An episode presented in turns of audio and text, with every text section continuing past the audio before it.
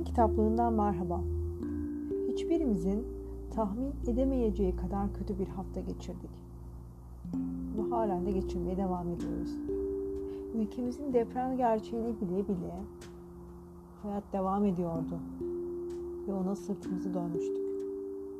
Soğuk yüzünü maalesef acı bir şekilde bize yeniden hatırlattı. 98 Adana Ceyhan depremine kuaförde yakalanmıştım. Yerdeki karoların yerinden çıkıp oturduğunu gözlerimle gördüm. 99 Gölcük depreminde ise çok acı bir tablo daha fazlasıyla gözlerimizin önündeydi. Şimdi yeniden yanı başımızda. Hiç gitmedim ben dedi. Hep buradaydım. Bu yayında bir amacım yok.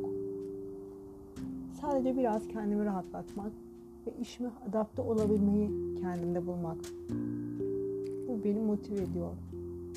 Tarihteki depremleri birçok kişi araştırmıştır. Ben dünya tarihindeki en şiddetli depremi okudum.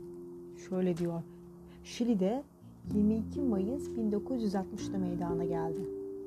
Yaklaşık 1000 kilometrelik bir alanda hissedilen 9.5 büyüklüğündeki deprem sonucunda 1655 kişi hayatını kaybetti. 3000 kişi yaralandı, 2 milyon kişi evsiz kaldı. Sonra bir yazı çıktı karşıma.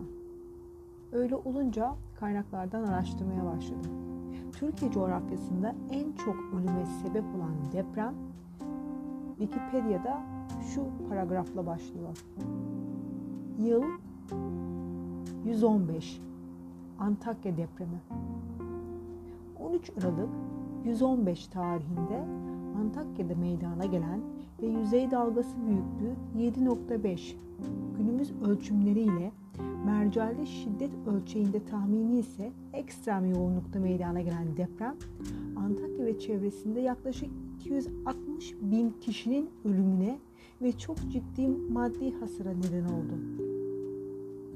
Günümüzde Türkiye coğrafyası sınırları içerisinde en çok can kaybına sebep olan deprem olarak kayıtlara geçti. Peki ya arda arda gelen Maraş depremi nasıl kayıtlara geçireceğiz onca canı sayı ile? Sürdürülebilir gönüllülük kavramının ne kadar gerekli olduğu bir kez daha yüzümüze çarptı. Bunun için bize çokça motivasyon ve kendimizde bağ kurmamız gerekli. Şu an birçoğumuz, ben de dahil, sosyal izolasyona tabi bir şekilde yaşıyoruz. Önce kendimizle, sonra desteğini üzerinden çekmeyeceğimiz insanlarımızla yaramızı hep birlikte onarmalıyız. Sürdürülebilir gönüllülük için yapabileceğimiz bazı adımlar olabilir. Önceliğimiz kendinizi tanıyın.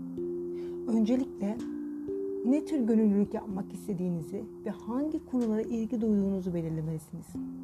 Bu seçtiğiniz gönüllülük faaliyetlerinin sürdürülebilirliğini arttırmak sizin için önem kazanacaktır.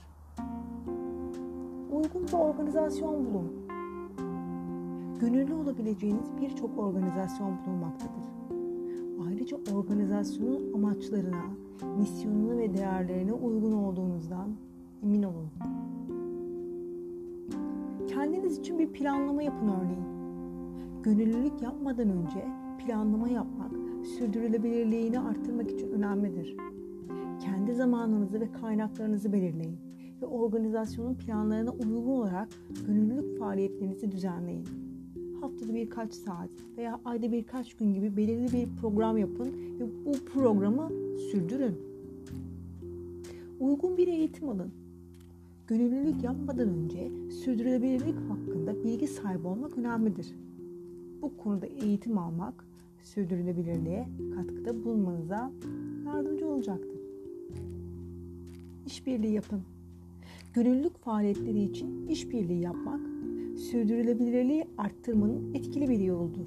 Organizasyonun diğer üyeleri ve gönüllüleri ile iletişim kurun ve birlikte çalışın. Değerlendirme yapın. Gönüllülük faaliyetlerinizin sürdürülebilirliğini arttırmak için değerlendirmeler yapmış olmanız gerekir. Faaliyetlerine katılan kişilerin geri bildirimlerine kulak verin ve bu faaliyetleri geliştirmek için sizler de yenilikçi fikirler üretin.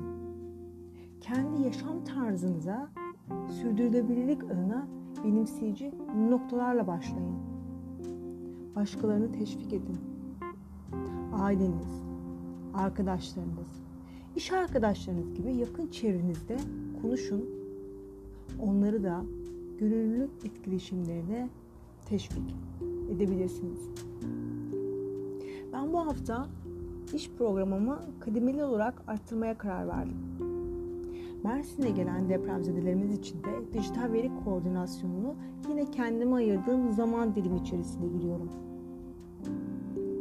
Kendimize iyi gelelim, iyi işler, iyiliği ile devam ettirsin. Hepinize Mersin'den kucak dolusu sevgiler. Hoşçakalın.